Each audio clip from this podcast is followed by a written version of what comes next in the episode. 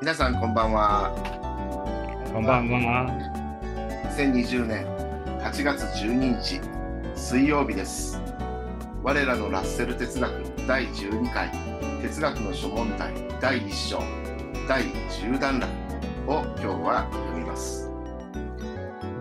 It will help us in considering these questions to have a few simple terms of which the meaning is definite and clear. えーこれは it to 構文ですかね。to have が主語になりますね。えー a few simple, simple terms of which the meaning is definite and clear ですから、その意味が明確ないくつかの簡単な用語。これ to have ですから、用語を持つことはということなんでしょうけども、まあ、自然な日本語にするなら、用語があればぐらいにしようかなと思ってますね。えーそのような用語があれば、これらの問題を検討するのに役立つだろう。help us。まあ、我々を助けるだろうと言ってるんですけど、まあ、役立つだろう。まあ、このように訳したんですね。いかがでしょうか？あこれこれでよろしいかと思いますが。はい。はいじゃあもう一度通して読みます。その意味が明確ないくつかの簡単な用語があれば、これらの問題を検討するのに役立つだろう。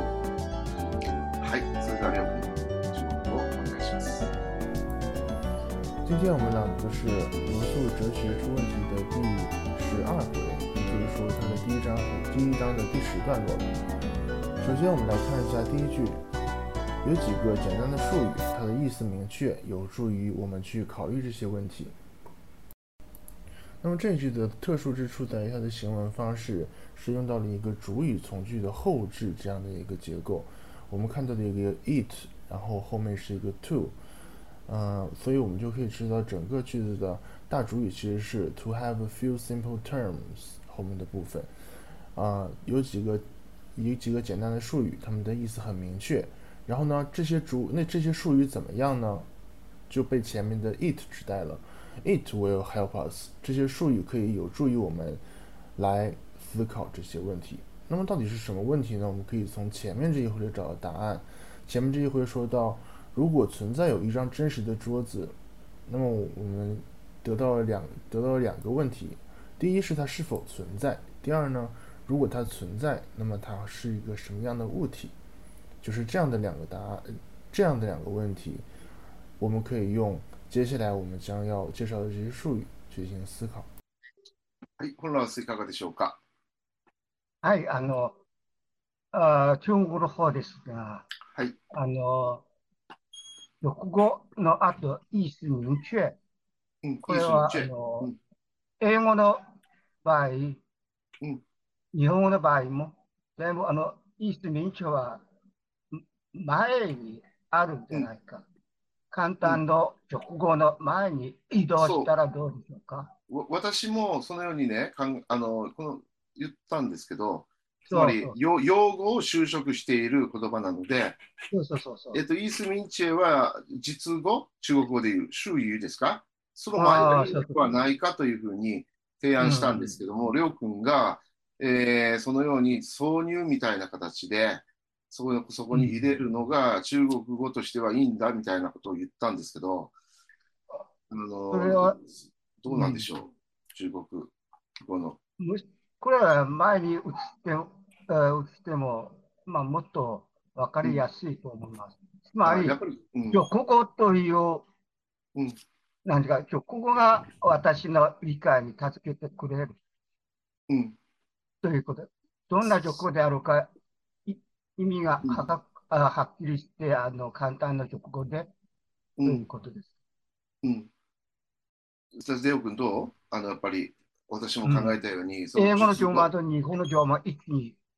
つつまり、実語の修飾語だから、実語の前に、イース・ミンチョエを持ってきたらどうでしょうか？嗯，经过我们的讨论呢，译文变成了这样子。啊、有几个意思明确的简单术语，有助于我们去思考这些问题。就是说，把意思明确提到了呃简单的术语的前边，就变成这样子。はい。では、次に行きます。はい。えー、次は、レオ君、英語、英文読んでくれるかな Let us give the name of sense data to the things that are immediately known in sensation, such things as colors, sounds, smells, hardnesses, roughnesses, and so on. はい。えー、レタスですからね、何々しましょうと言ってるわけでしょ ?give, give the name. 名付けようと言ってるんですかね、これ。うん名付けましょうと。うんそして、センスデータにっていうことですかね、このオブは。センスデータに、あれ、センスデータとですね。センスデータと名付けましょうと。うんそして何にかというと、to the things。うんその to the things はざっと以下で、えー、ざっとは immediately known ですから、直接、えー知覚される。そして in sensation。これは in は手段でしょうか。感覚で直接知覚されるもの、things。そして such。つまり、such things as colors ですか、色。sounds 音、smells 匂い、hardnesses 硬さ、roughnesses きめの粗さなどのようなものにセンスデータ、かっこ感覚予見と名付けることにしよう。いかがでしょうか、松尾先生。はい。あ、これで、うーん。ええ、これで、何よろしい何々に to the things にうんセンスデータの名前を与えると言ってるんでしょうね。うん。だからセンス,、そうですセねンスデータの名前を与える。センスデータと名付ける。と、と名付けるって訳最終的に訳したんですけど、うん。give the name of ですよね。これで、give the name 名前を与える。of この of ですね、うん、センスデータの名前って訳すとうんおかしいですよね。センスデータという名前を与えるっていうことですかね。ないない。ですよね。こあの、コーテーションマークがついてますもんね。うん。コーテーマークっていうのかな？一つだから、なんていうんうん、だ忘れちゃったけど。うんですよね。センスデータという名前を与えようと言ってるんでしょうね。うん。ですから、うん名付けようというふうにしましたね。まあ、名付けることにしようとね訳したんですけど、うん通してみます。感覚で直接知覚されるもの、つまり、色、音、匂い、硬さ、きめの粗さなどのようなものに、センスデータ、感覚予見と名付けることにしよう。うんはい。それでは、レオ君、中国語お願いします。首先，我们来看译文，让我们将那些通过感官直接获得的东西命名为感觉数据，例如颜色、声响、气味、硬度和粗糙程度等。这里有一个句型叫做 “give the name to”，把什么东西赋予一个名称。 啊、我们把这个 sense data 这个名称赋给了什么呢？赋给了之后我们只提到过的，嗯、颜色、啊、气味、声响这一系列的东西。那这些东西有一个共同的特征，就是它们都能够通过我们的感觉来直接获得，啊、immediately。这个副词我们比较经常能够用到的一个意象，其实是立刻、马上的意思。但是我们这里也是要用到，也是要用到直接这个意象。还有一个 sensation，名词表示感官，啊、我们人类的视觉、听觉、触觉之类的啊、感官。はい、フォンロスいかがでしょうか？はい。抽象的なことと具体的なものの区別の問題です。うん。あの、色うん、音、匂い、また、あの、霧の厚さとか。それは目で見える、手で触れる、感じられると、あと目で見れない、手で触れても感じられる2種のものが入っているから、うんすべてものとまた中国語は東西と訳してはいいですかというもの。うん。普なるほどね。通で、中国では、あの、目で見えない、あの、そうそうそう感じられないものを、そうそうそうあその、東西と言わない。う。うん。だからね、私もね、うん。日本語ではあえて、ひらがなでものって書いたのはそういうことなんですよ。漢字でぶ仏って書かなかったのは、そういう抽象的な形のないものもあるからね。うん。うん。だいうん。だから、うん。あのうん、ひらがなで書いたっていうのはそういうことなんですね。そうしますと、うん中国語の方も、あの、ひらがながないんだけど、ひらがなのものに相当するような、あの、広い意味の things は、なんか表現方法っていうのは何がありますか？うん物事ですか？中国語では。大の場合、これででも、もしそう訳したら、また他の単語と重複の意味があるから、実際はこれはうん。韓国ですね。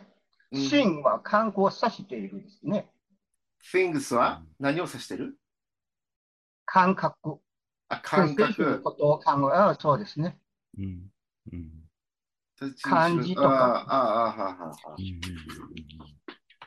うんうんうん、感覚で視覚される、直接視覚されるもの、ものっていうのは、うん。あの、ひらがなのものなんですけれども、か感覚、いえ、あの感覚でって感じ、インセンセーションがあるでしょ？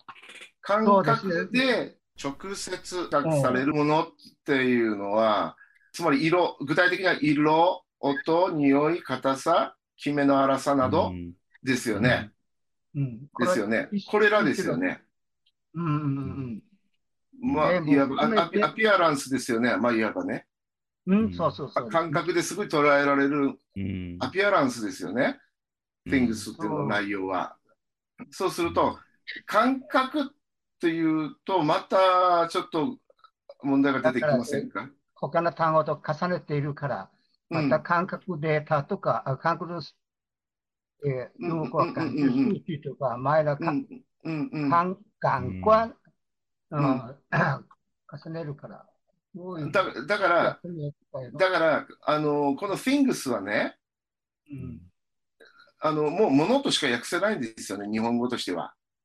うん具体的にその直感とかね、そこまではまだラッセルは言言ってないんですよ。まあもちろんイミディ t という言葉はあるけれども、うんうんあのー感覚というよりデータなんですよ。感覚データなんですよ。things はデータであって、まあいわば資料なんですよ。数量。うん感覚ではないと思うんですよ。うんわかります？感覚データなんですよ。資料。うんだから、そそういう、でも、その名付ける前は言葉がないから、ものとしか言いようがないんですよ。この things は。論理的に。わかります？うんだから、ものとひらがなで言うものと言っておいて、それの、それにセンスデータと名付けようと、弁義士はね、言ってるわけで。ですからうん、ここの訳はもう普通に、うんまあ日本語で相当するひらがなのものでいいと思うんです。それに相当する中国語があれば、あの、そのように訳していただきたいです。うん感覚とかじゃなくて、データなんです、ある意味で。いや、感覚は先ほど、うん私は、あ things の、まうんあ、あそういう意味として理解していることです。あの、そう、あ役目ではない。うん真は直接に感覚と訳すと言ってないから。うん、もちろん、もちろんあ。の、うん例えば、匂いをえ中国語で、あの、東西と言っうん、たら、ちょっと、うんそうそそうですね。だから、あの日本語でひらがなで言うものに相当する中国語は何ですか、うんまあ、物事ですか？牛ですか？ありますか？ちそういう中国語。日本語のひらがなはとても便利ですね。このものっていうのはね。そうですね。うん。うん。法律用語でっていうか、法律の文章でよくこのひらがなのものっていうのが便利にね、使われているんですよ。よくね。社でもなく人、したあの、あの、うん things でもない。中国語の場合、例えば、うん東西とうん、がちょっと訳者って言ったら、意味は、うんまあ、はっきりしますから。東西。うん、だから、うん東西でいいですか、うん ?things は東東西で。匂いは東西ではないよ。うん、東西っていうのは形のあるものですね。まあ、いわば。そうそうそう。はいはい。じゃあ、そうすると形のないものも含めて、ものは中国語で何て言いますか？もともとあの、事物、事物。うん、もうん、事物。うん、じゃあ事物でいいんじゃないですか？集合で。ちょっともっと、その概念はちょっと大きすぎる、すぎるじゃないかと思ってる。うん。だから日本語のひらがなのものに相当する中国語っていうのは何が一番いいでしょうか？難しいですか？中国語では。あの、すみません。うん。先ほど、東西という言葉を辞書で調べた結果は、はい。抽象的なものにも東西という言葉を使えるようです。だからここでは東西と言ってもいいと思います。例えば、感情真是一種奇怪的東西。感情ですね。感情は抽象的なものですね。はい。うん。うん。東西は抽象的なものも含んでいるということですね。そうですね。そうすると、どうですか、コンラウス？東西には抽象的な意味もあるそうです、辞書に。さっきの辞書の解釈もちょっと、うんまあ、うん特別、特別の場合、使えうんることもあるが、一般的に、うん。まあ、使わないと思ってます。あ世間一般ではやっぱり東西というと形あるものというふうに思われてしまうから。し、どうしてもえー仕方ないから、あの、公的をつけて、そういう特別な意味があるという表現したらどうでしょうか。あコーテーションマークをつける。そうそうそう。うんうんうん。うん。うん英文にはついてないからちょっとあれなんだけども。ううん。ん。うん。中国語は対応できる単語は見つけにくいから。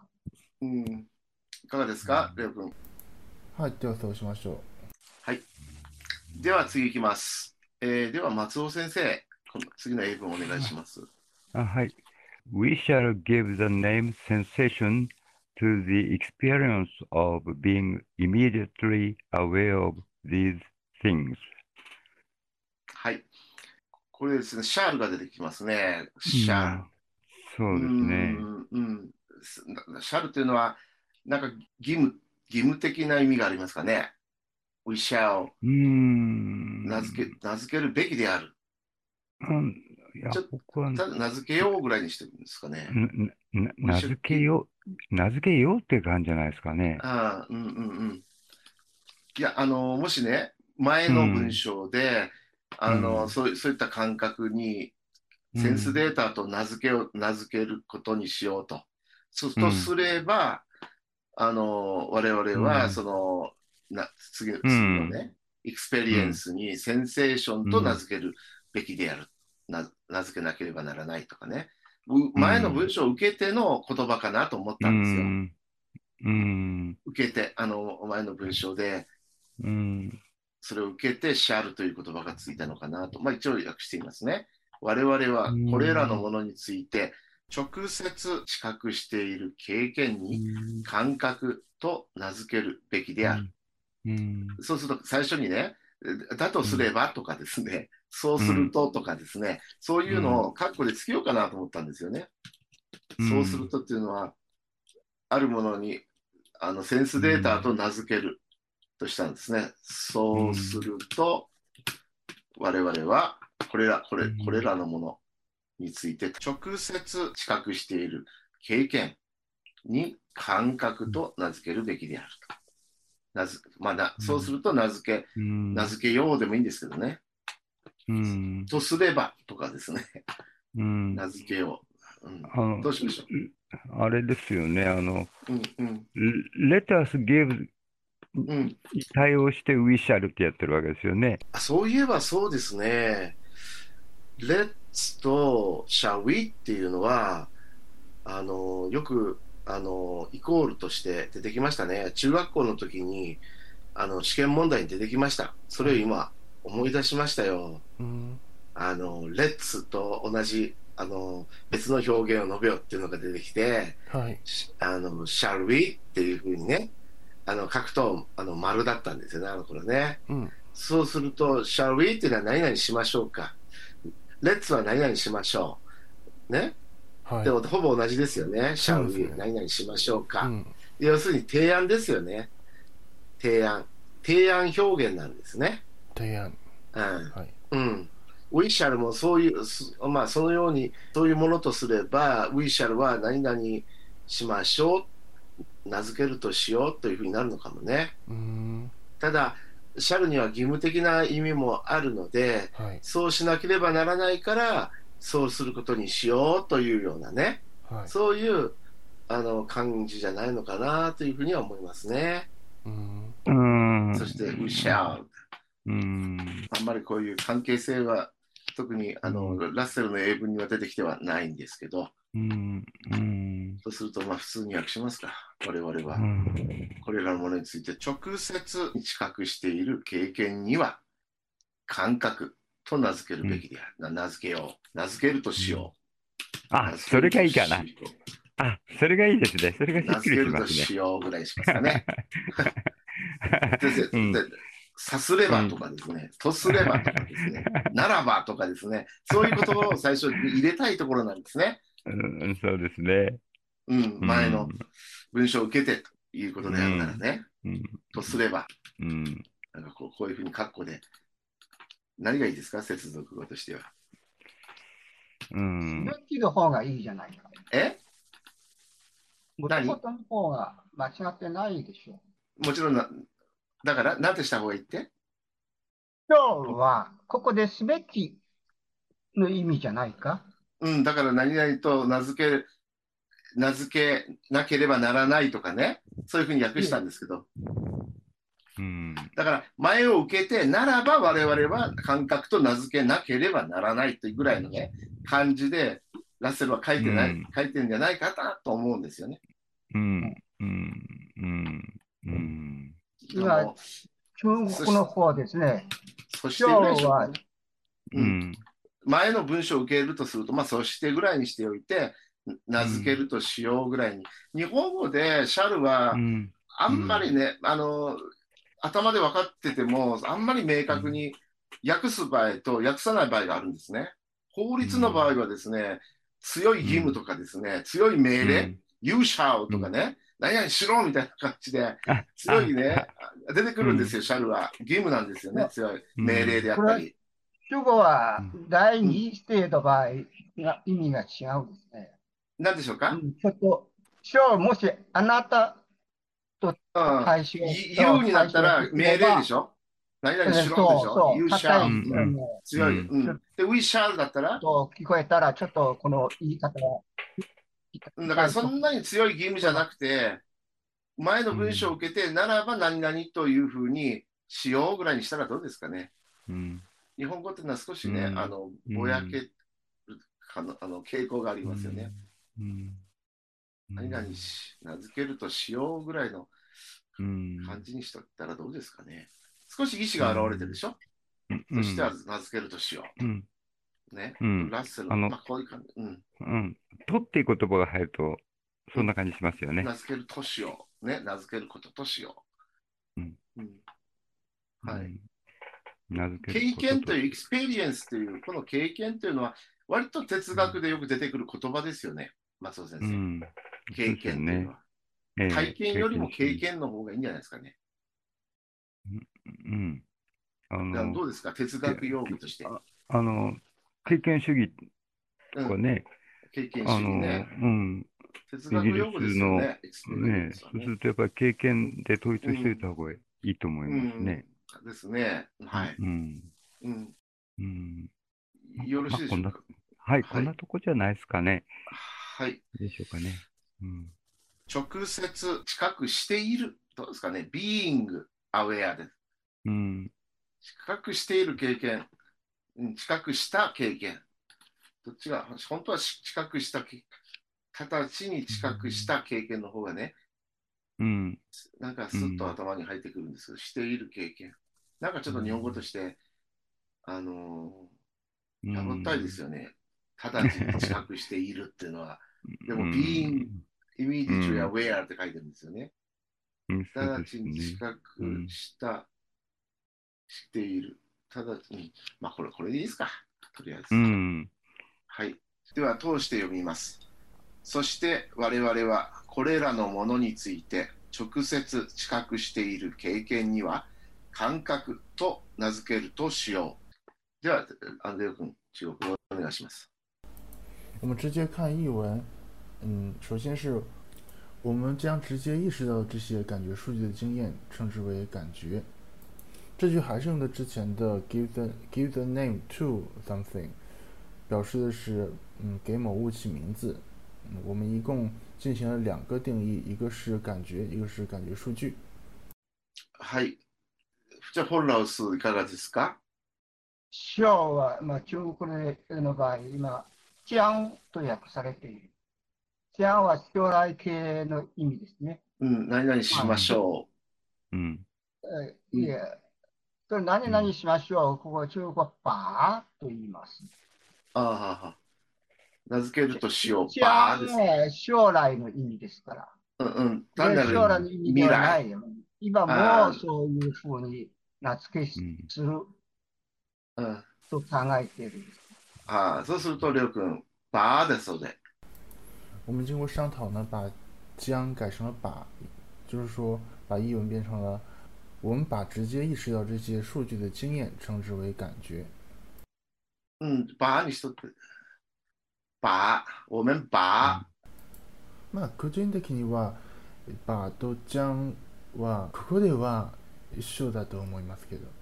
じゃあ、す次ですね、あの、フォンラウス英文お願いします。はい。はい。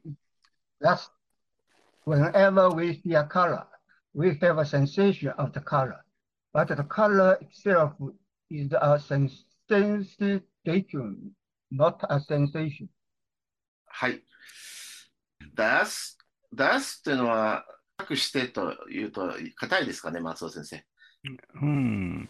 隠して、こうして、隠して、こう隠し。してて、従って、それゆえ、うん。出す。もう私いつも、うんあの出すは隠してっていうふうに昔から訳してるもんですから、でも隠してって一体何だなんだろうと思いますよね。こうしてということなのかな。うん。で、whenever we see a う color、ん。我々が色を見るときはいつでも、うん we have a sensation of the color その色についての感覚を有するが、but the うん color itself is a sense, sense datum, sense datum, not a sensation. しかし色、色それ自体はセンスデータであって、感覚ではない。うん。うん。えーで、ここで、えーデータとダートムの関係ですね。データは複数形。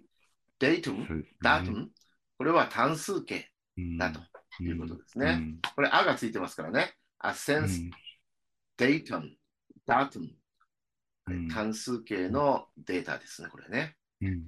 色、それ自体はデータなんですね。感覚ではないんですね。うん。はい。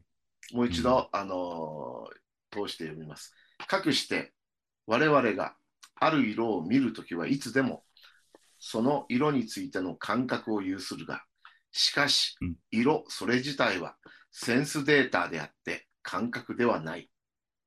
うんはい、りょうくん次お願いします。好，我们先来看译文。于是，无论何时，当我们看到一种颜色，我们就有了对于这个颜色的感觉。但是，这个颜色本身是一种感觉数据，而并不是一种感觉。首先呢，我们来看一下一个单特殊的单复数形式的名词，呃，这就是我们日常经常经常见到的 data。但是我们这次看到了一个 datum，它其实是 data 这个词的单数形式，意思就是说我们平常看到的 data 其实是复数。所以说从这里我们就要开始有意识的区别感觉和感觉数据这两个我们刚刚提出来的概念。比如说颜色是一种感觉数据，而我们关于颜色的经验是这个感觉。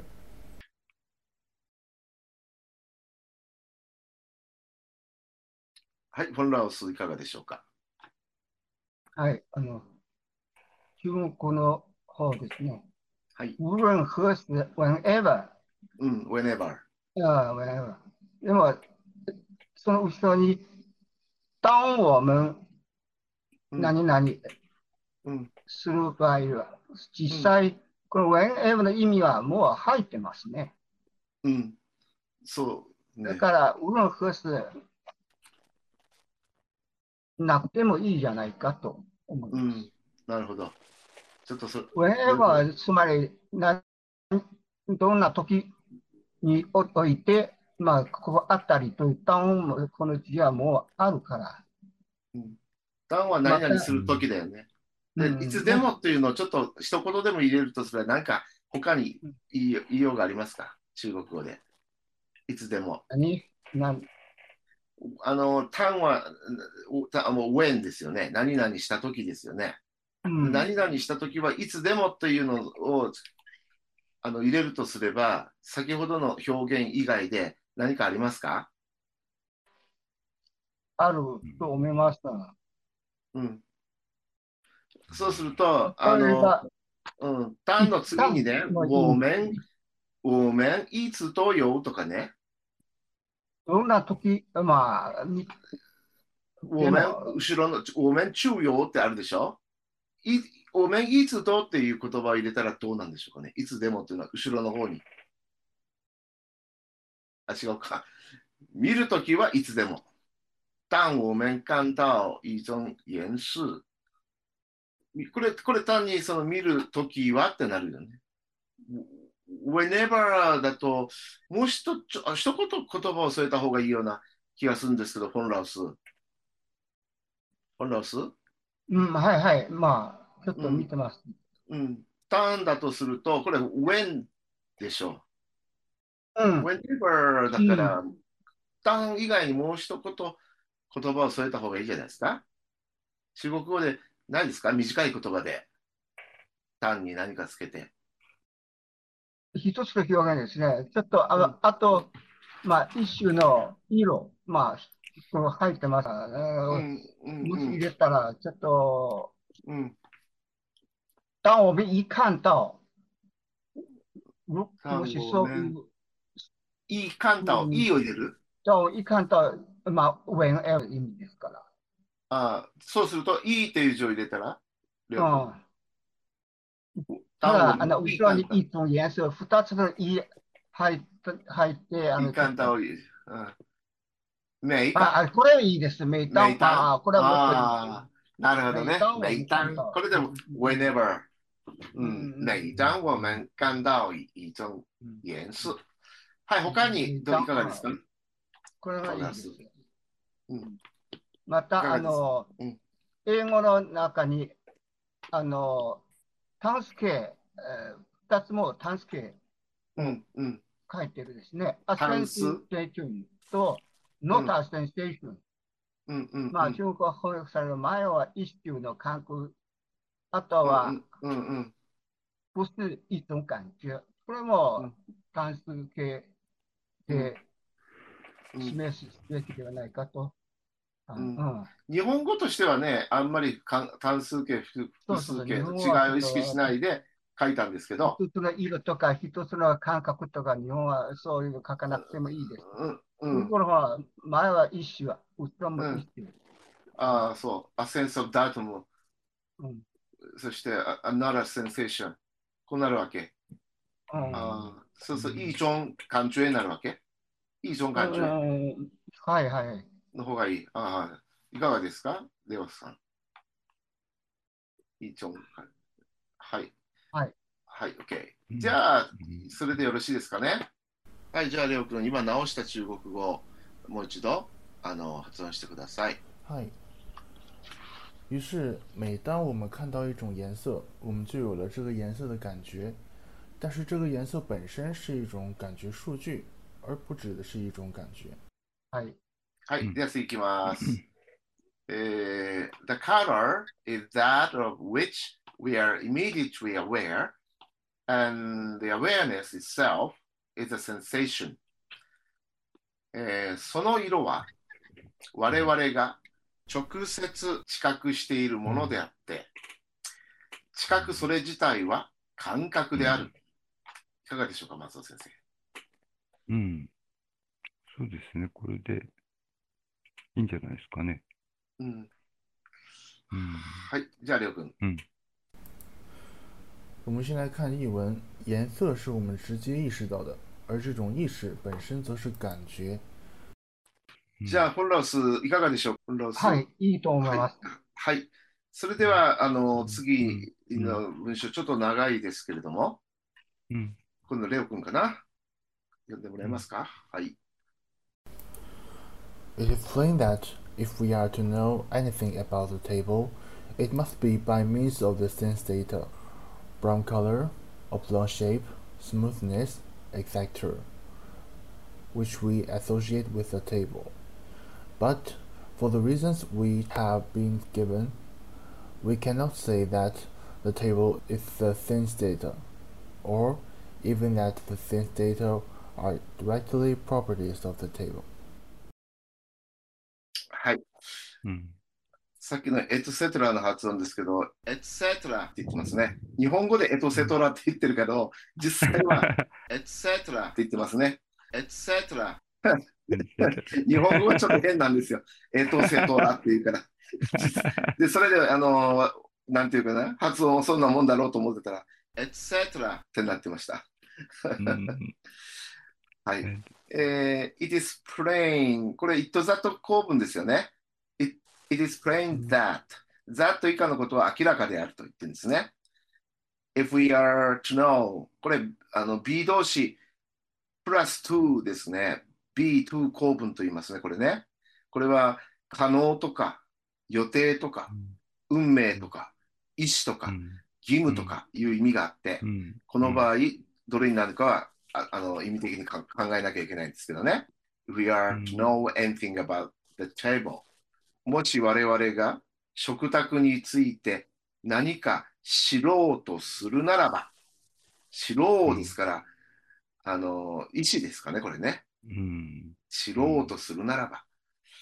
嗯 It must be by means of the sense data. Brown color of oblong でしたっけ ?oblong う shape, ん smoothness, うん etc. で、えーそれは茶色で長方形で滑らかであるなどのうん。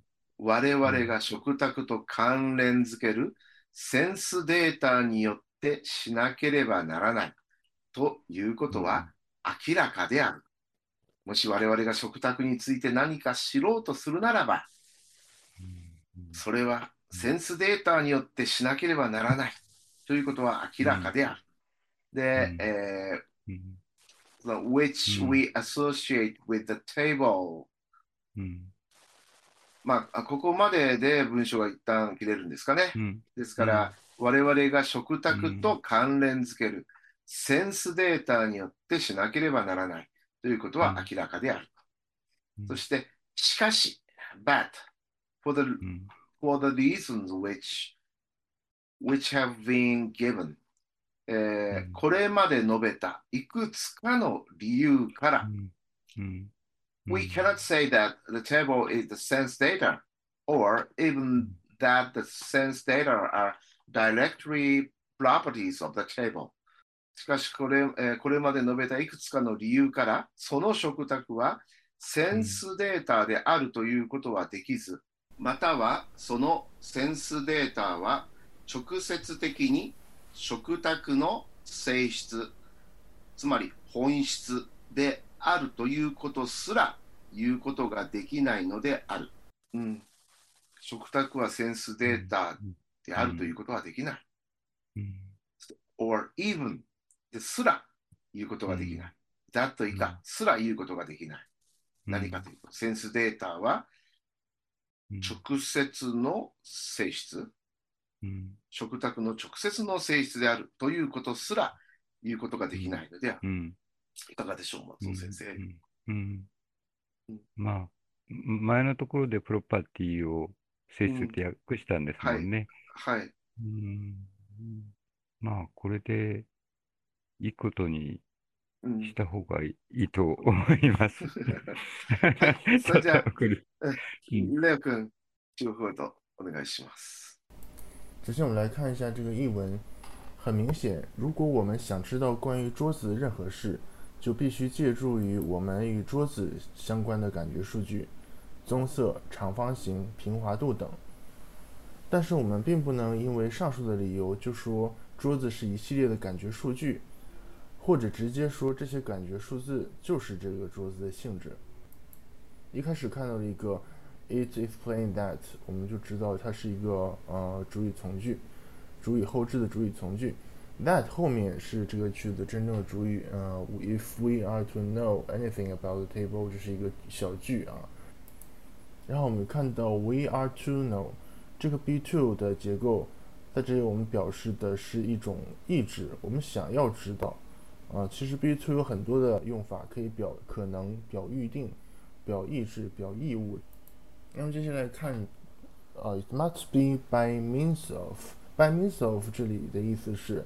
用依靠它其实和 by 是嗯差不多的一个意思，然后我们也可以看到两个用在一起的破折号中间的部分和其实和我们的括号是一样的，表示的是引用。把这个引用的词，把这个引用的部分拿掉的话，其实整个文也是成立的。Which we are associated with the table，跟前面的东西接在一起。然后接下来我们看，嗯，For the reasons which have been given。根据给定的这些理由，我们不能说这个桌子它就是感觉数据，或者是说这些感觉数据是这个桌子的性质。この最後のダイレクトリーはなダイレクトじゃないですかね。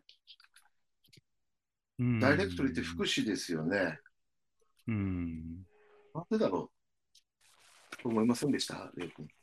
えっと、ダイレクトリーは形容詞じゃないですか？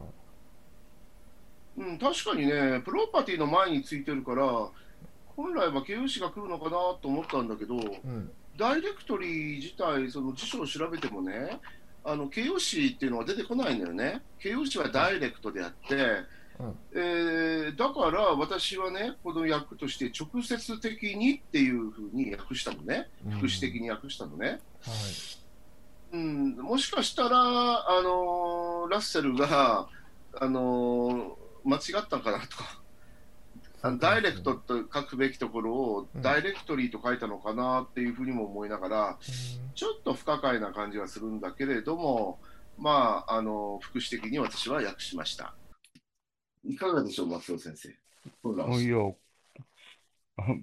僕は形容詞的用法なのかなと思ったんですけど、あははだから、あの副詞じゃなくてね、ああ、こういう。ダイレクトリーというのは、福祉じゃないですか。うん、ありました？あの、姿形は福祉なんですけど、うん。でもこれ形容詞的に使ってんじゃないかなと僕は思って。形容詞だったらダイレクトじゃないのかな？うん、まあ、そうですよね。形容詞だったらダイレクトプロパティになるはずじゃないですかね。うん、それでな、なんでこれがダイレクトリーなの？と私は思ったんですよ。本当ですね。よく考えてみると。うん、そうなんです。それで、え美動詞にダイレクトリー、あの、よくどう思う、そうでしょ。だから、あの、不思議だと思わなかった？僕は、え？って思ったんですよ。なぜ？って。あ、これ、これ、センスデータが複数で、それを、あの B 動詞のあで、プロパティーズでこうイコールにつないでるわけですよね。うん、そこに副詞でダイレクトリーが入ってるわけですよね。はい、その関係が。うん。うん。いやもしそれが形容形容詞だったらダイレクトになるはずじゃないですか？うん、そうですよね。The sense enter properties of the table って言い方があって、うん、それにダイレクトリーを入れたわけですよね、副詞を。副詞を。あははははは。うん、そうすると文法的にはおおおかしくない。おかしくないのかもしれないですね。うん移動しろ後ろに副詞つけても問題ないでしょう。うん、文法に問題ないと思います。うん、移動詞。移動詞。うん、あ、ディレクトリー。直接何なんですか？うん。うん。と言ってる。じゃないかと。or directly、うん。うん。ね。はい。それを踏まえて、じゃ中国語いかがですか、好，刚刚我们在最后一句看到的 directly，它是一个副词，但是它被接在了 be 动词和一个名词的中间，说应该是这样的一个汉语译法，不能因为上述的理由就说这个桌子是一系列的感觉数据，或者直接说这些感觉数字句就是这个桌子的性质。あの、本ラス。はい、問題ないと思います。はい、わかりました。では次、えー、は、あー松尾先生ですね。あ、はい。最後の文章お願いします。 Thus, a problem arises as to the relation of the sense data to the real table, supposing there is such a thing. えー、thus、隠して、まあ、こうして、えー a problem arises as to the うん relation of the sense data to the real table. This is the supposing there is such a thing. これ、あの、supposing っていうのは、 仮定すればって感じでよかったでしたかね。うん仮定すると。うんすると、there is such a thing. such a thing っていうのは、何ですか ?such a thing。それは、本当の食卓ですかね。the real table のことですね。うん。there is such a thing. そのようなものがあるとすれば、だから、そのような本当の食卓があると仮定すれば、うん。えーその、それ、それと、それというのは、本当の食卓とセンスデータとの関係について問題が生じるのであると言ってるわけですね。うんこうしてそのような本当の食卓があると仮定すればう、んそれとセンスデータとの関係について問題が生じるのである。はい。うんいいでしょうか、松尾先生。はい。はい。はい、これでいいと思います。はい。じゃあ、レオ君、中国語お願いします。我们先来看译文。于是，假设真有这样一张真实的桌子，关于感觉数据和这桌子的关系，一个问题便产生了。首先，我们来看一个常用的表达，叫做 as to。这个 as to 和 about 很像，嗯，指的是关于。接下来我们看到是 supposing there is such a thing。这个 such a thing 指的 其实就是之前我们说过的 the real table。はい。本ラスいかがでしょうか、収問まった題。ないです。問題ないね。うんはい。はい。はいじゃあ、松尾先生、何かございますか？あ、いえいえ、あの通し、て。英文があのパーって目で読んでるのと、こうやってうん。議論しながら書き読むのと全然違うんだなと思って、なんか中とても充実した時間でした。はい。じゃあ、皆さん、ありがとうございました。ありがとうござい。どうもありがとうございました。お疲れ様でした。はい